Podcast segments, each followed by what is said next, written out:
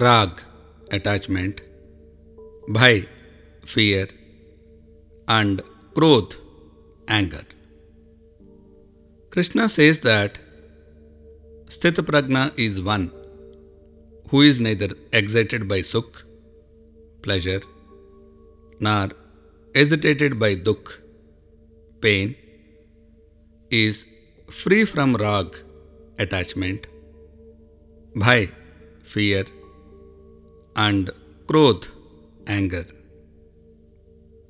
This is an extension of verse 2.38 where Krishna says to treat Sukh, pleasure, and Dukh, pain, Labh, gain, and Nast, loss, and Jaya, victory, and Apajaya, defeat, with equipoise.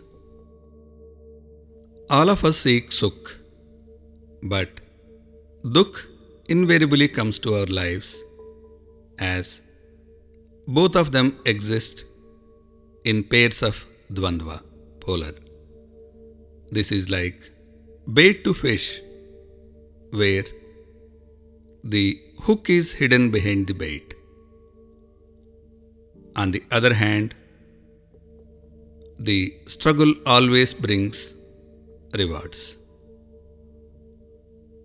Sthitaprajna is one who transcends these polarities and attains Dvandvatit.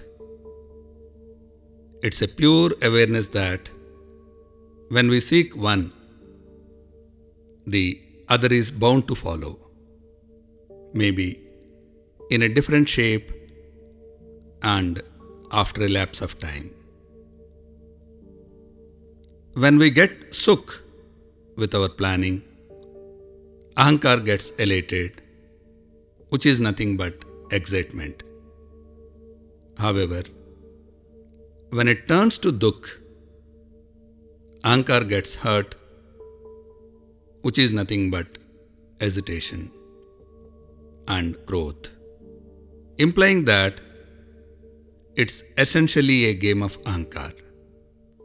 Sthitaprajna realizes the same and sheds ahankar. Languages rarely have words to describe a state beyond polarities.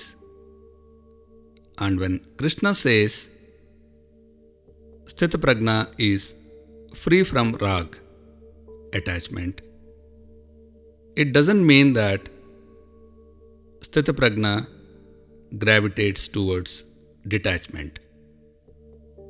It's a state beyond both.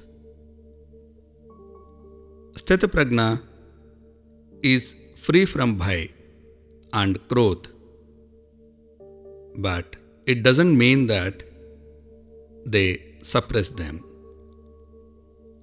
They don't leave any space in themselves to let bhai and krodh enter and stay, either temporarily or permanently. Bhai and krodh are projections of the future or the past and the present. As such, there is no place for either of them in the present moment.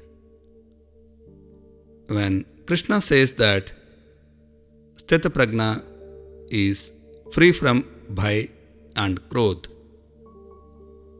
it implies that they remain in the present moment. Next in the series is aversion is also an attachment.